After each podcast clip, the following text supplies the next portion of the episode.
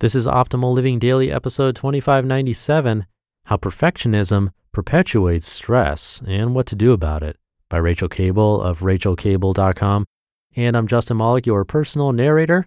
We're going to get right to our next post as we optimize your life.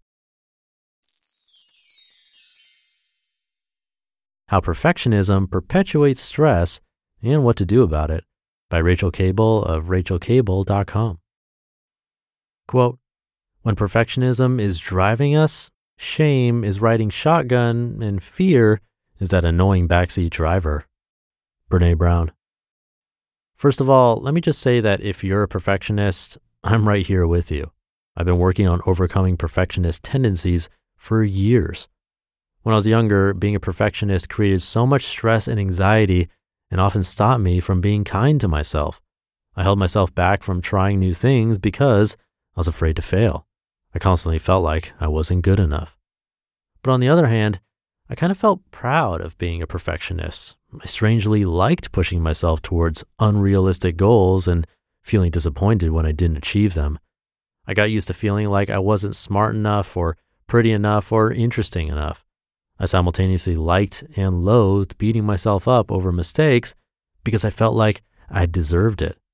It wasn't until I was studying psychology that I really began to see the impact of perfectionism and the limitations it placed on me. I started to actually notice the self critical thoughts rather than just believing them. I realized that I wanted to make mistakes and feel okay with them. Rather than feeling stressed and anxious most of the time, I hope to become more easygoing and self compassionate.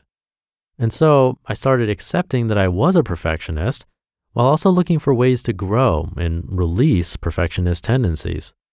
In this article, you'll discover how perfectionism perpetuates stress and effective ways that you can start to overcome it. But first, how do you know if you're a perfectionist? Well, here are some of the signs, and please keep in mind that this isn't a definitive list. You tend to feel dissatisfied with what you've achieved. When you make small mistakes, they seem like huge failures. Receiving constructive criticism feels hurtful to you, not helpful. You're weighed down by fear of not being good enough. You find it difficult to feel proud of yourself and your accomplishments because you can't help seeing the flaws. Rather than feeling motivated and excited about your goals, you tend to be pushed towards them by fear of failure. You set very high expectations of yourself and feel disappointed if you fall short. You find it hard to enjoy the journey because you're usually focused on the outcome. When things don't go to plan, you ruminate over what you could have done differently and beat yourself up. And sometimes you avoid taking action at all because you're afraid of failing. So, how does perfectionism perpetuate stress? Number one, perfectionism creates procrastination.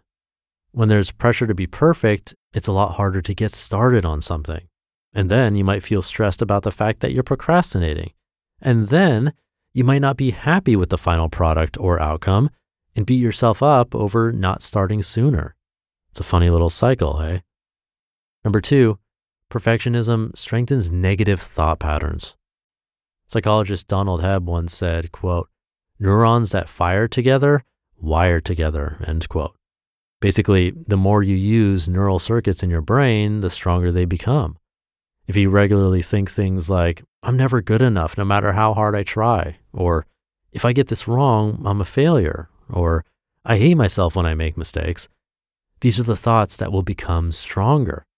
And if you're a perfectionist, these are the types of thoughts that are likely to be floating around in your mind on a regular basis. So, perfectionism can lead to negative thoughts, which can strengthen those negative thoughts, which can then cause stress and anxiety. But don't lose hope. As you'll find out later, you can also reframe negative thoughts into more positive, helpful thoughts and strengthen those instead. Number three, perfectionism doesn't allow for mistakes. Being a perfectionist often means that mistakes are extremely distasteful to you and you'll avoid making them at all cost. The problem is, human life is messy. No one is perfect.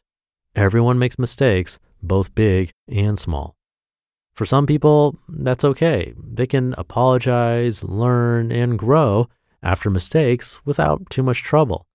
But for perfectionists, mistakes can cause stress, anxiety, lack of sleep, rumination, depression, self criticism, shame, or anger. Perfectionism pushes people to attain perfection in an imperfect world. It's stressful. Number four, perfectionism turns errors into disasters. Not only do perfectionists try hard to avoid mistakes, but when they happen, those mistakes seem like disasters. I'll never forget the time I failed my first driving test. I was so stressed about doing everything perfectly that I couldn't think straight and made a simple error, classic. When I found out that I'd failed, it felt like the end of the world. I thought everyone would be judging me, and I told myself I was a loser, and I kept imagining what I should have done differently. I didn't want to tell anyone what had happened because I was so ashamed of myself. For a perfectionist, small errors can seem like momentous disasters, potentially impacting self confidence when undertaking similar endeavors in the future. Number five, perfectionism can be exhausting, yet still keeps you up at night. While perfectionism can be exhausting, it can also cause your thoughts to race and keep you up at night. And then insufficient sleep can further increase your stress levels. This is another example of an unhelpful perfectionism cycle. Chasing perfection creates stress, then stress keeps you up at night, and the less sleep you get, the more stressed you might feel. Not fun. And number six, perfectionism tends to suck the joy out of things. Speaking of fun, perfectionism can really hinder you from experiencing it. Have you ever been to a fun event and been too caught up in appearing perfect that you didn't actually have fun at all? Have you ever started engaging in self care and felt like you weren't working hard enough, so rather than appreciating self care, you just felt guilty? Have you ever achieved something wonderful and rather than celebrating, you've already started planning to reach a bigger and better goal because suddenly the first one wasn't enough anymore? Yeah, perfectionism can be a real joy vacuum. It likes to take away the pleasures of life and leave you with stress instead. Now, you might be thinking something along the lines of, well, I'm a perfectionist now and I always will be. Well, let me just stop you right there. Yes, you might always have the tendency to be a little bit of a perfectionist, but you can also start to change that in a self compassionate, understanding, and gradual way. I tend to be a lot less perfectionistic now than when I was younger. Sure, I might never feel 100% comfortable with making mistakes, and I may always be a little bit too hard on myself, but I've also overcome so many of the limitations that being a perfectionist placed on me. I've spoken on stage in front of a live audience and mixed up my words and still kept going and been kind to myself afterward. I've practiced receiving constructive criticism and using it to grow rather than seeing it as a failure.